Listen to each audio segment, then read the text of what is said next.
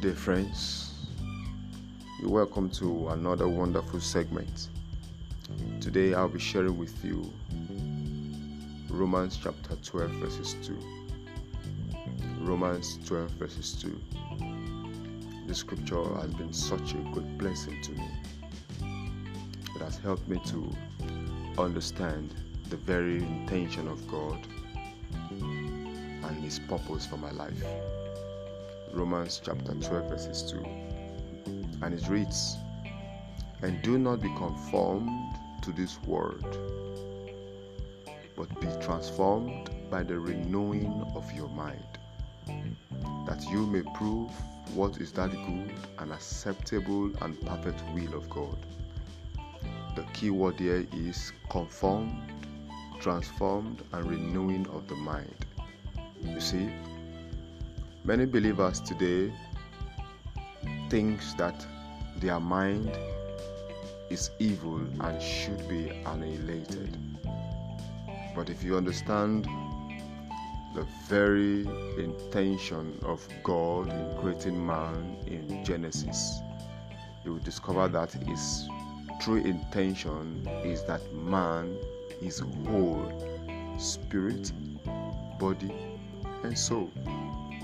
In other words, your mind has a great function to play in your life. Your mind has a great function to play in your life.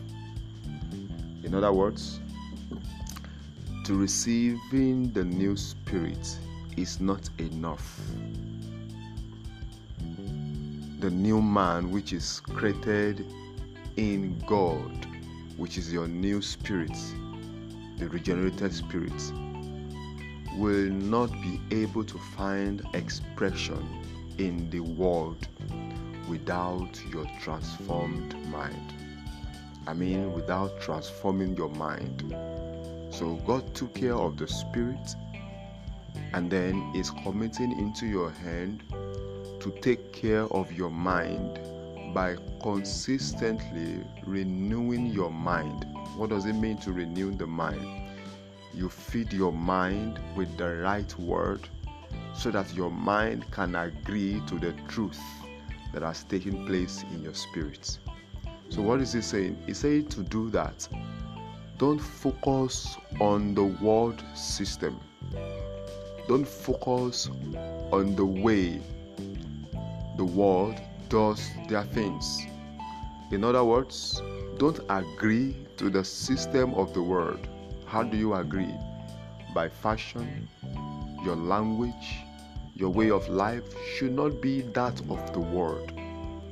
But when you conform yourself to the Word of God and you constantly renew your mind by the Word, then what you are doing is that you are training your mind to agreeing with the reality of God's truth that has taken place in your spirit. So, the question is do you want a transformed life? The word transformed here could simply means a life of dominion, a life that is always at peace with itself.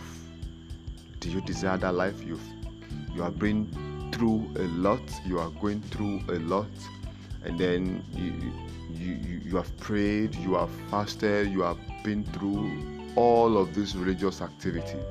I think, why don't you check your mind? What are the thoughts in your mind? What are your thought patterns? You must bring to the cross. You must bring to Christ every thought that is in disobedience to God's word. Why? Because it is our soul, everything that makes us human is in our soul. Your attitude, your characters, your actions are formed by your thoughts. And when your thoughts are impure, it regulates your life. So when you have a negative thoughts, it becomes your reality. So Romans 12 2 is saying, check your thought pattern. Does it conform to the way the world thinks? Do you talk the way the world talks? Do you behave the way the world behaves? He said, then you may not live a transformed life. So, to renew your mind is to renovate, and this implying a restoration to freshness or to an original state, which is the original creation. God created Adam, and Adam was one with himself. The spirit, which is connected to God, his soul, which is connected to both his flesh, the outward man, the outermost man, and the spirit, they were all in agreement. Then it was very possible for him to live the life of dominion as commanded by God. That was the original state. But after the fall, you discover that the spirit became dead to God and his soul, which is his mind, became alive to the world. And then trouble began begins. So it intimates here that the potential of redemption's power to reinstate future of God's original intention for humanity and a recovery of many potentialities of the human mind and soul as designed before the fall.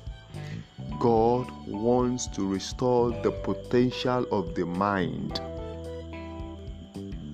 as designed before the fall. So, you must understand this, and you must understand that God is interested in your well being. But until you change your mindset, until you are able to focus in renewing your mind, it may be very difficult to live a transformed life. So, being transformed by the renewal of the mind indicates a literal change in the form of formulas of thought or being.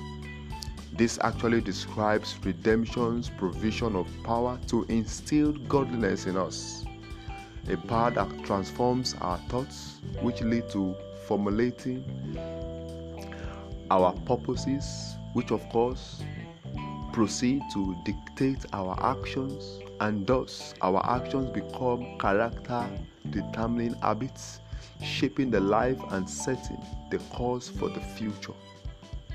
So, what Romans 12 2 is saying is that the path to godly living is not complicated, nor is it energized by the flesh, but it does call the believer to willingly submit to the Father's provision and ways.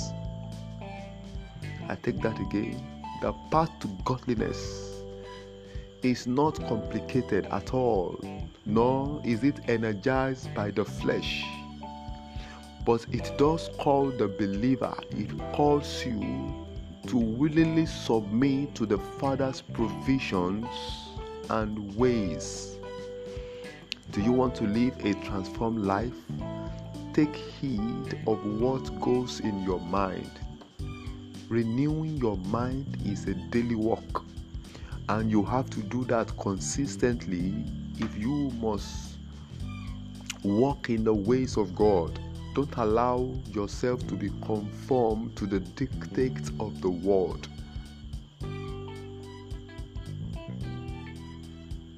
I believe this greatly help you. And I pray for grace for your life, that the Almighty God will give you wisdom, even as you make the willingness, the submission, power to conforming your mind to God's word. I pray for you everything that you need that has been a trouble to your heart, that is making you detached from your true essence the Lord will take away everything you need to come to the actualization of the original intention of God for your life. The Lord will bring it your way. He will cause you to prosper. He will lead you in the path of righteousness for His name's sake. Every burden in your heart, so heavy, financial burden, marital burden, societal burden, whatever it is that has become a burden in your heart, by the mercies of God, I decree that they be moved in the name of Jesus. I decree over your body, you are healed. I decree in your soul, you are healed. Those who have been battered in their minds, those who are carrying heavy burdens in their heart. Jesus says, Come unto me, all you that walks and heavy laden, I will give you rest. I decree rest. You are set free. In your body, you are set free. Every symptom, every disease in your body is lifted away. You will live a good life. You will live a godly life. You will live the transformed life. In Jesus' name. I hope to see you in the next segment. God bless you.